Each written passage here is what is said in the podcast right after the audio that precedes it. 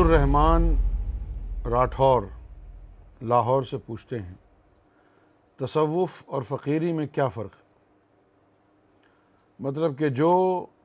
رہبانیت کا کانسیپٹ ہے وہ تو صرف تصوف میں ہے لیکن فقیری میں ہمیں ترک دنیا یا رہبانیت جیسا کچھ نظر نہیں آتا تو برائے مہربانی اور روشنی ڈالیے شکریہ رہبانیت جو ہے سب سے پہلے تو سب سے پہلے تو آپ اس لفظ کا معنی سمجھ لیں یہ رہبانیت جو ہے یہ نکلا ہے راہب سے راہب اور راہب اب بگڑ کے ریبائی ہو گیا ہے راہب جو ہے اب بگڑ کے ہاں اصل چیز تھا راہب گزشتہ زمانوں میں اور وہ اب اس کی صورت کیا ہوئی بگڑ کے زبانوں کی وجہ سے رہبائی ہو گیا ظاہر ہے کہ وہ گورے رابی رابی کہتے تو ان کو اچھا نہیں لگتا تو ذرا ماڈرن ٹائپ جو ہے وہ لفظ نکالا سمجھے آپ اچھا اب چونکہ رہبانیت لفظ اس سے جڑا ہے اب یوں سمجھ لیں کہ رہبانیت کا مطلب ہو گیا پریسٹ ہڈ یا آپ اس کو کہہ لیں ملائیت کیا اب یہ جو ہمارے مولوی ہیں اسلام میں یہ جب مولانا بننے جاتے ہیں مدرسے میں تو سات سال مدرسے میں رہتے ہیں کیوں انہوں نے پڑھنا ہے نا سات سال دنیا سے کٹ جاتے ہیں لیکن آپ نے وہ جو لفظ رہبانیت کو سنا ہے چونکہ علم دینے والا آپ کو کوئی ہے نہیں ہندوستان پاکستان میں سب فتوے لگانے والے ہیں جیسے کہ ابھی ابھی ایک نیا فتویٰ آیا ہے کہ فرینچ کٹ حرام ہے حضور کے دور میں کوئی فرینچ کٹ رکھتا تھا حرام تو تبھی ہوگی نا جب حضور کے دور میں یہ کام ہوا ہوگا لیکن جاہلوں سے بحث کرنا ممنوع ہے اسی طرح ہم کو یہ سمجھ میں آتا ہے پاکستانی ہندوستانی مسلمانوں کو کہ رہبانیت کا مطلب ہے کہ گھر بار چھوڑ کے آدمی ہمیشہ کے لیے جنگل میں چلا جائے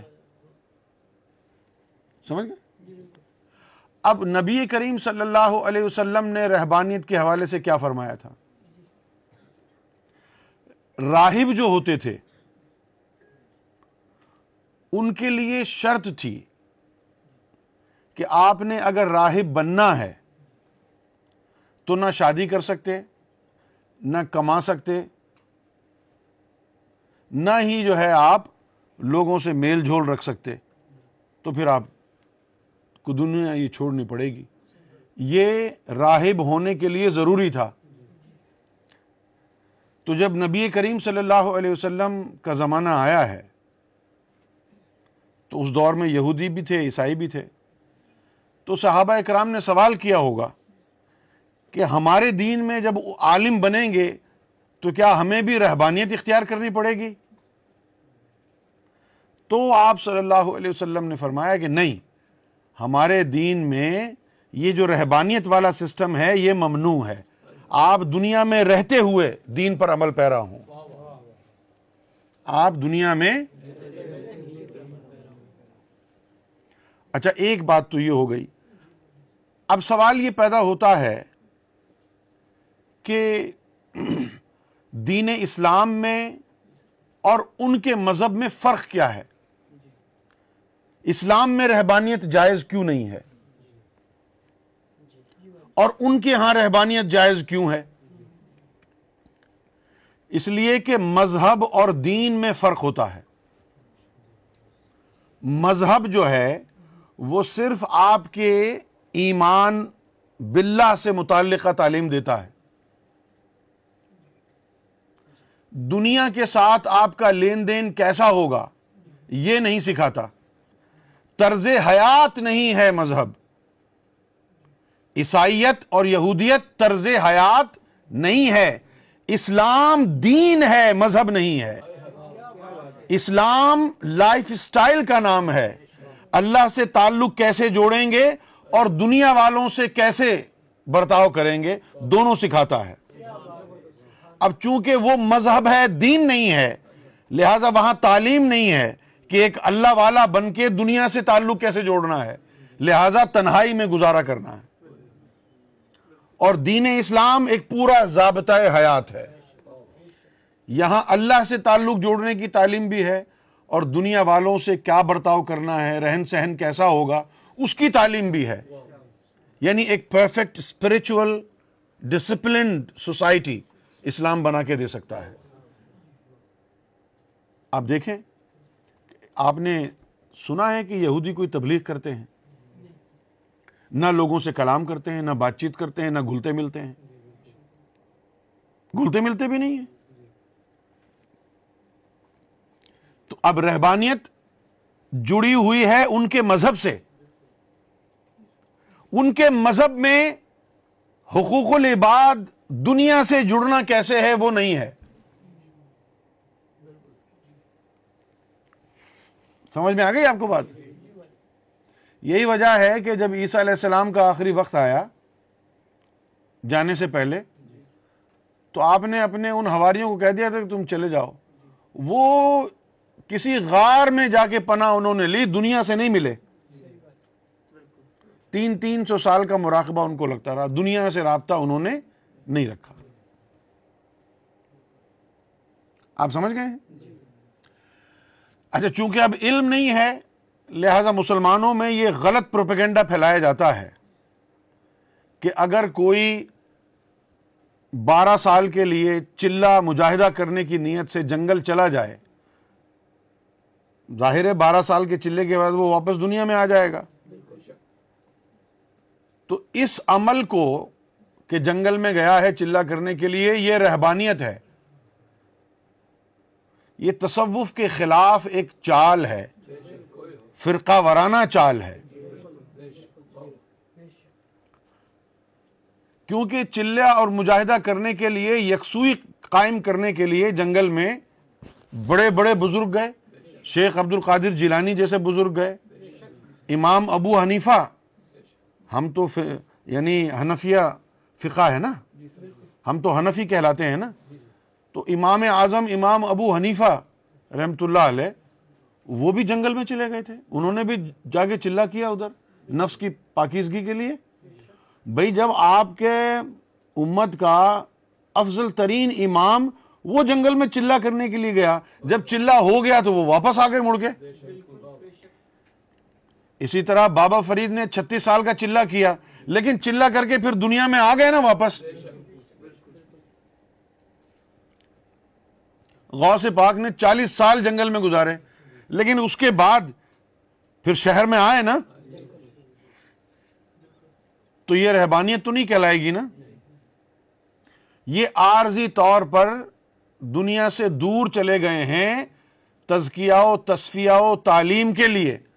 جس طرح ایک عام مولوی سات سال کے لیے مدرسے میں جاتا ہے یہ بارہ سال کے لیے جنگل میں چلے گئے آپ اپنے گھر رہتے ہوئے درس نظامی کر سکتے تھے اگر آپ نے مولوی بننا ہے نہیں نا آپ مدرسے میں گئے نا تو ولی بننے کے لیے وہ جنگل میں چلے گئے تو فرق کیا ہوا آپ سات سال درس نظامی کر کے واپس دنیا میں آ گئے نا یہ چلا کر کے واپس دنیا میں آ گیا آپ جب واپس آئے دنیا میں تو ملا بن کے آئے آپ نے نوکری کی اذان دی نمازیں پڑھائیں یہ جب نفس پاک کر کے آئے یہ ولی بن گیا لوگوں کے دلوں کو منور کرنا شروع کر دیا اس نے ہاں اسلام میں یہ جائز نہیں ہے کہ آپ کلی طور پر جنگل میں بسیرا کر لیں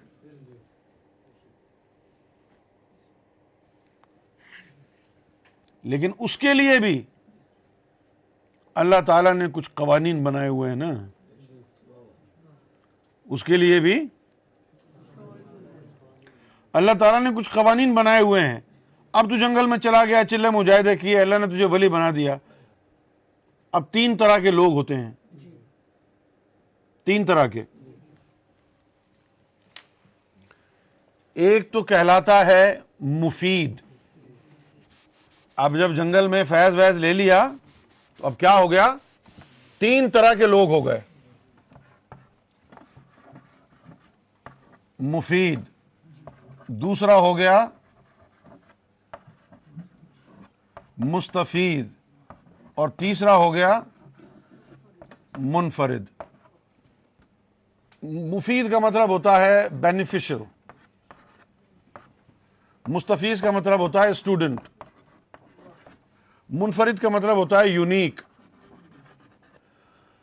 اللہ کے لیے اور اللہ کی مخلوق کے لیے جو مفید ہو بینیفیشل ہو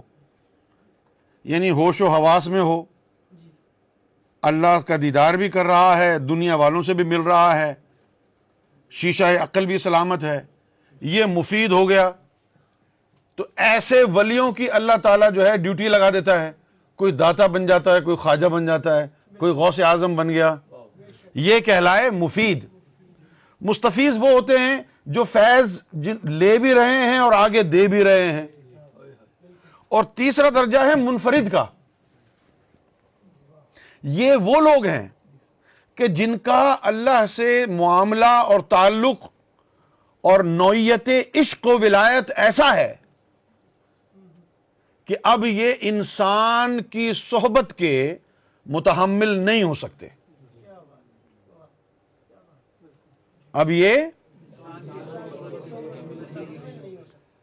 تو اللہ تعالیٰ ان کو کہتا ہے کہ تم جنگل میں ہی رہنا تم ادھر نہیں جانا ہاں۔ کیونکہ سابر پیا کلیری جو تھے ان کی زبردستی شادی کر دی رات بیڈ روم میں گئے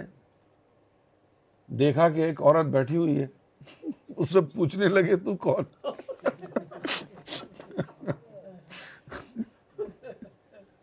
اس اس کو کو پوچھا کہ تم کون ہو اس نے کہا میں آپ کی بیوی ہوں انہوں نے چمٹ مار دیا اور کہا اللہ کی بیوی نہیں ہوتی وہ کیفیت میں تھے منفرد تھے نا تو ایسے لوگوں کو اللہ تعالیٰ اپنے رکھتا ہے سمجھ گئے نا ہاں لیکن عام آدمی جو مفید ہے اس کی ڈیوٹی لگ جاتی ہے اور جو منفرد ہے اب یہ دنیا کے لیے بیکار ہے تو اللہ نے اس کو اپنے تک محدود کر لیا ہے تم سمجھتے رہو کہ یہ رہبانیت اختیار کر گیا تو رہبانیت خاص طور پر یہودیوں کے مذہب سے جڑا ہوا لفظ ہے راہب بننے کے لیے تکو دو کرنا یہ ہے رہبانیت ٹو اڈاپٹ ہرمیٹج انگریزی میں اس کو کہتے ہیں hermit H E R M I T hermit یا پھر اس کو کہیں گے ریکلوس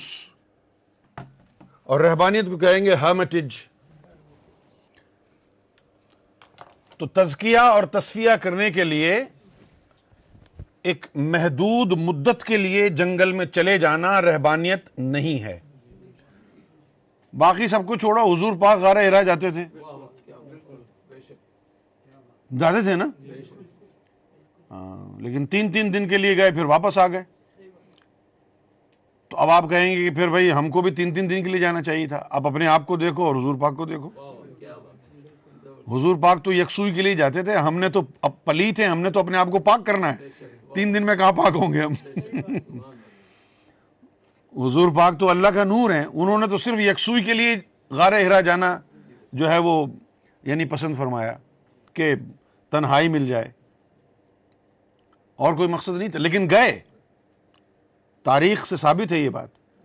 کہ نبی پاک صلی اللہ علیہ وسلم یکسوئی کے لیے تنہائی کے لیے یعنی in order to gain focus concentration آپ صلی اللہ علیہ وسلم بسا اوقات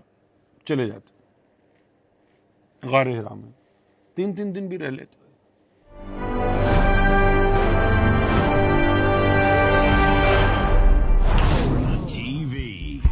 bringing light, love, and peace in your life.